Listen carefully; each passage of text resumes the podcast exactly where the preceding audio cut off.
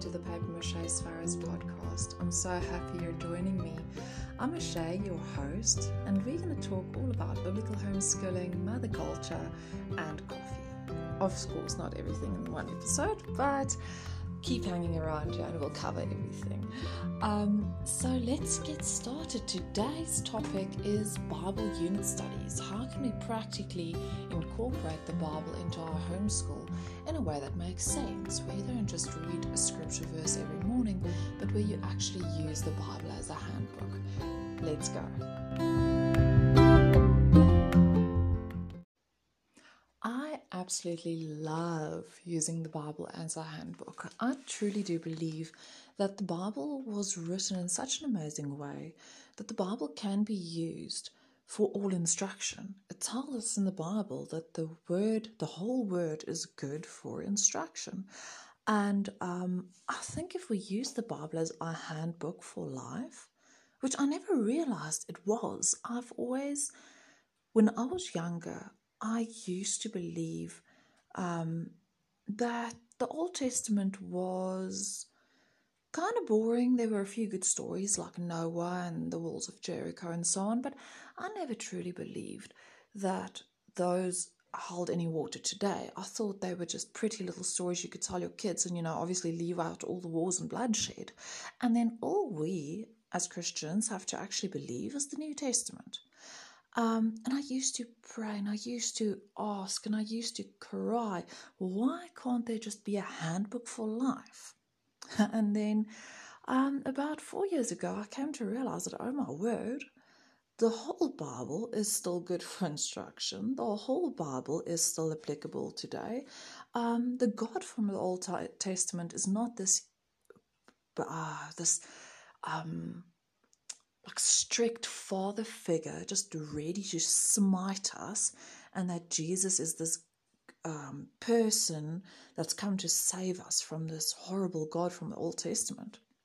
I mean, I don't know how that ever made sense to me, but um, I came to realize that our Father, our Heavenly Father, from the beginning of the Word all the way up to the end, is the same. He doesn't change. He's the same yesterday, today, and tomorrow.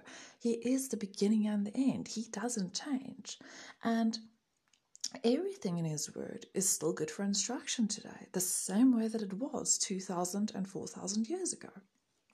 And um, when we realize that the whole word is good for instruction, we can incorporate it in such a wonderful way into our daily homeschool. So, a few tips that I have for including the Bible in your homeschool is firstly, using it for reading, writing, and math. So, those are your three R's. Those are your th- three things that you have to, that I work on covering every single day. For reading, obviously have your child literally read from the Bible. Um, if your child is still really young, read a portion to them and then have them read on their own from a kiddie's Bible, but the same story. So you read it first from the original text and then have them kind of read the summarized version from their Bible. After you guys are done reading, have your child, if they're older, either do a written narration or when they're younger, let them draw a picture and then they could narrate back to you in two or three sentences what you guys read. So they can do a verbal narration and then you could write it down and they can copy over it. So that's their writing for today. They could even write down a little prayer that they want to add in there. For math, I love using, especially um, within the Torah readings, there's lots of genealogies given, there's lots of measurements given, there's lots of um, money values and things given. So, for example, if you're reading the story of Noah and the ark, look at all the measurements that are given. Um, in the back of my Bible, and I'm pretty sure this is really easy to look up online, there are conversions. So, so many cubits or so many feet or inches or whatever. So, what you could then have your child do is do some research into that and to find out what does it translate into. And then either use a ruler or have them physically step off the areas of the ark or the dimensions of the ark in your backyard or on a soccer field or wherever and have them see physically oh wow this is how big it was this is how high it was this is um, this is real life math. With genealogies, I enjoy having my children tally up all the numbers. So when they say so many from this tribe, so many from that tribe, so many from this tribe, I have them tally that up.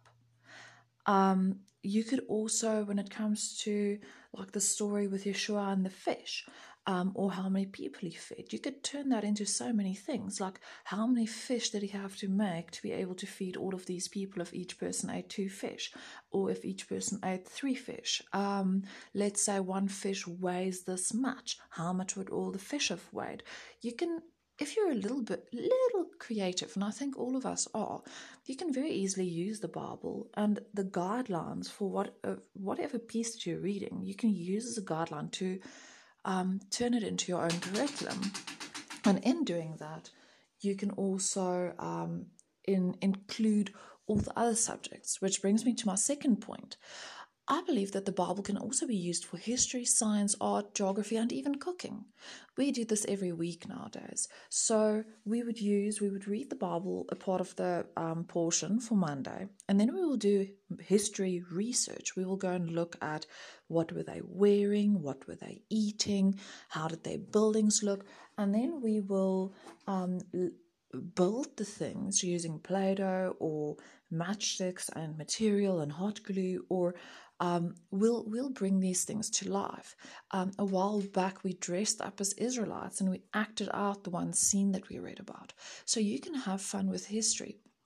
With science, there's lots of talk about, um, like the one week we did.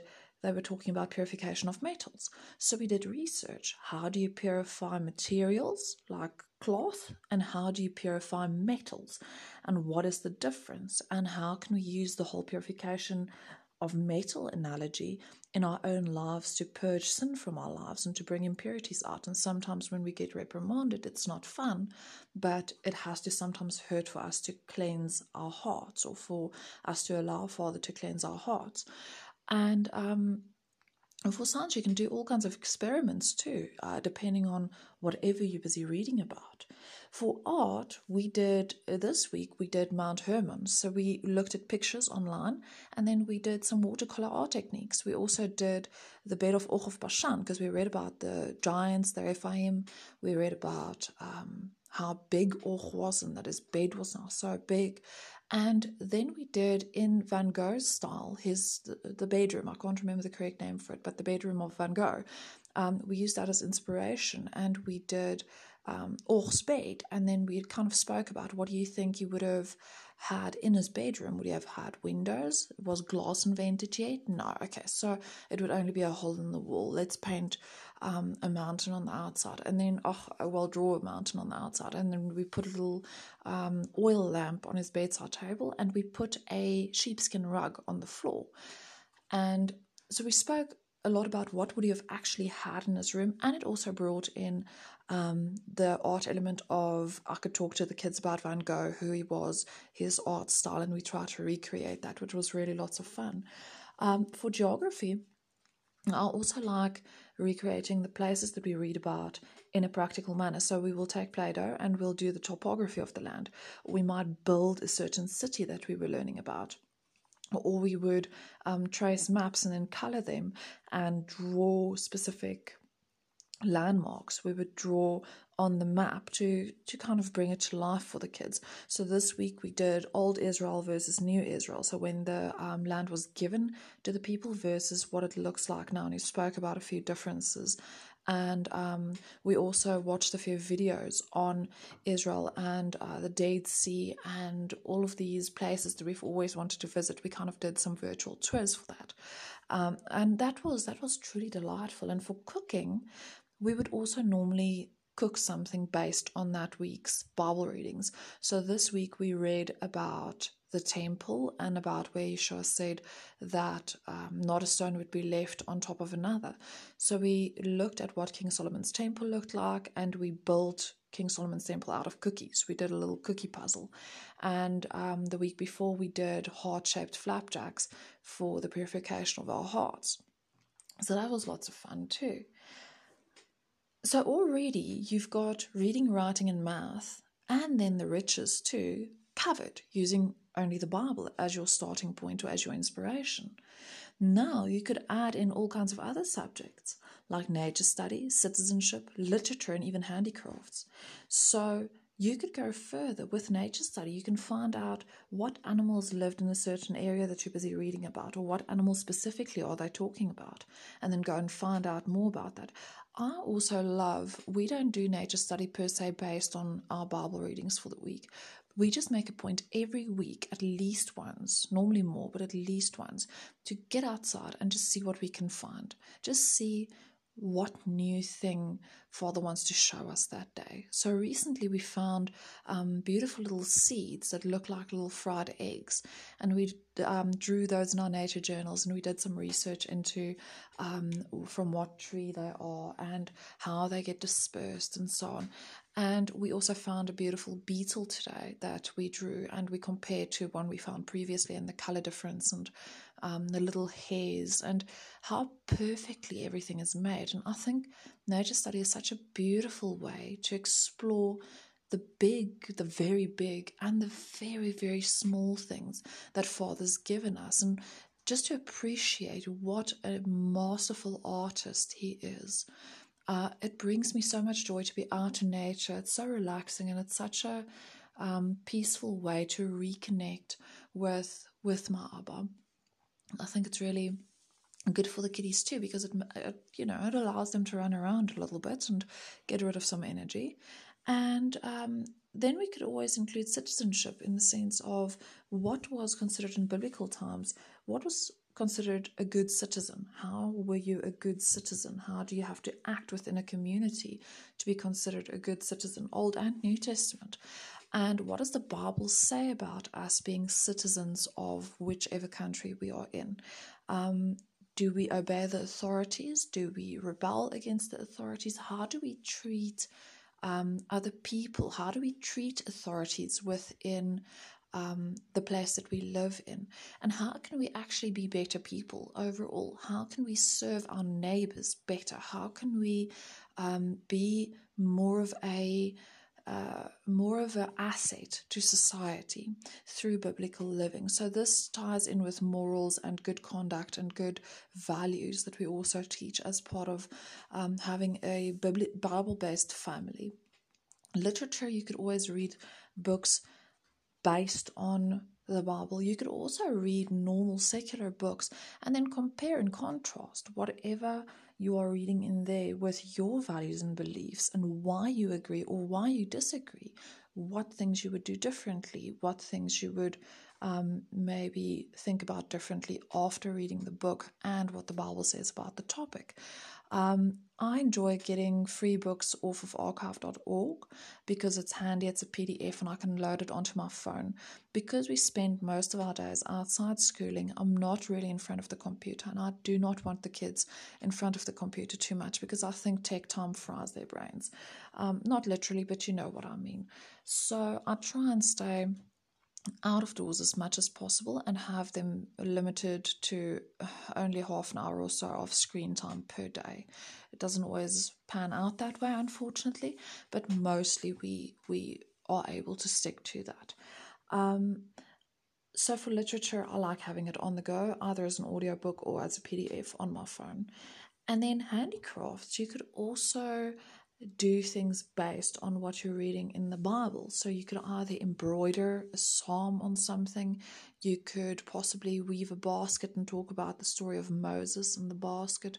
You could make a beautiful abstract artwork inspired by some scenes in Revelation. Um, the the world's your oyster. You can truly do so so much with the Bible as a backbone and as your inspiration. Fourth point I want to make is you could also even use it for memory work. Um, I love choosing specific verses. We just recently memorized Ecclesiastes 3, but we've also done, done quite a few Psalms and Proverbs. And I'm working at the moment on memorizing some verses from Hebrews. So, what we would do is choose a verse that we really love and that we want to memorize, and then we write it on a whiteboard that's hung on our command center, our um, where our home management schedule and everything else is hung. We write the scripture verse out, and the whole week, whenever we're busy around the kitchen, we repeat the verse out loud and we try and look at it ever so often and say it out loud so that it kind of sticks and we remember it. We also have memory work um, every morning where we recite our poem, and we want to start doing that with our memory verse too. Um, obviously, Bible and prayer is the best way to start the morning, and I think it's very important for us to lead by example it's very important for us to show our kids how to live a godly life, how to live in a biblical manner. So if they see us reading the word every chance we get, if they see us praying throughout the day, then they will do the same. That will be their automatic reaction. And I think it's very important for us to model that for them. Then the last point Wait, before I get to the last point, I also want to include that you could even use, along with memory work and Bible and prayer, you can also add in grammar and copy work over there too. So for grammar, you could read different parts from the Bible. For example, the Torah versus the prophets versus the um, versus Psalms and you know the songbooks versus the New Testament and maybe even versus the letters by Paul. You could talk to the kids about um, for example, Paul's letters. Do we still write letters like this today? What's the same? What's different? Um, try writing a letter to your granny in the style of Paul. Um, or try and translate one of Paul's letters into a way that we would now write a letter. Um, what's the difference between a, a, a, reading from the prophets versus one from the Torah? Um, what is the sentence structure? How does the sentence structure differ? How do the word use um, how does the word use differ? And have the kids discuss these different literary devices. And then you could even take something like um, one of the Psalms versus one of Shakespeare's poems. What's the same? What's different? Um, there's there's so much space to really explore the word deeply throughout your homeschool journey. And I promise, as you cycle through the word, especially if you use a yearly reading cycle where you start in the beginning and you uh, read all the way through, it's not going to get boring because every time you do this, you're just going to uh, you're just going to discover new things every time, which is so exciting. And copy work you can also do from the Bible. So whatever verse you were reading that day, just simply have your child copy it down. Um, I like using copywork and poetry. I like using, sorry, the Bible and poetry for my kids to do copywork out of. And sometimes they'll even take normal books. But I myself also love doing copywork from the Bible because, firstly, it forces me to write more neatly, which is something I naturally struggle with um, because I do have a little bit of a drunken spider scrawl. And it also cements the concept in my mind. So if there's a verse that I'm working on memorizing, I will write it out because when you write something, it helps you to remember it better. Then, lastly, I really want to encourage you to, if you haven't chosen a third, a second or third subject yet, please do consider Hebrew or Greek. We haven't started on Greek yet, but I think it's a fascinating language. We have, however, started on Hebrew and we're absolutely loving it. I think having the Hebrew background on reading the Bible or having the Hebrew input um, when reading the Bible gives you so, it gives you so much deeper insight into what the word was initi- uh, was originally intended to be and how you were supposed to read it and understand it. And I think the more languages your child learns and you because remember whenever you're learning you're keeping your brain alive you are um, you're keeping your senses more alive you, we should all be lifelong learners really we should and whenever your child learns a new language it enables their brain to work better it enables new neural pathways to form and we should want that so at the moment with us, we have English as our main teaching language. Then we have Afrikaans as one of our additional languages. We also have Hebrew and French as additional languages. And it's really not that hard. If you start off with easy things like songs and um, rhymes and games, And then we carry on. We, we love using Hebrew for Christians. We also love using the Torah Town resources for Hebrew study. Initially, the Torah Town Hebrew flashcards were the things that um, got us to memorize the alphabet. And then there are quite a few teachings online and on YouTube. You can find free Hebrew courses. Uh, even Duolingo has Hebrew as a, as a language, and it's all free. So there's really no excuse. So I want to hear from you. Let me know how do you use the Bible in your homeschool? Do you also enjoy doing Bible unit studies? Do you go per specific uh, reading section? Do you go, um, do you read from beginning to end? Do you read by topic? How do you study the word with your children? And what changes have you seen in your homeschool and in your life since you've started doing this? Please do reach out. You can find me on Facebook under Mache Marburg. You can also find Paper Mache Sparrows, the page and the group there. You can find me on YouTube and, of course, this podcast on Anchor. Oh, and Instagram before I forget. You could also go and visit me on papermachesparrows.wordpress.com and I would love to hear from you. Chat soon. Bye.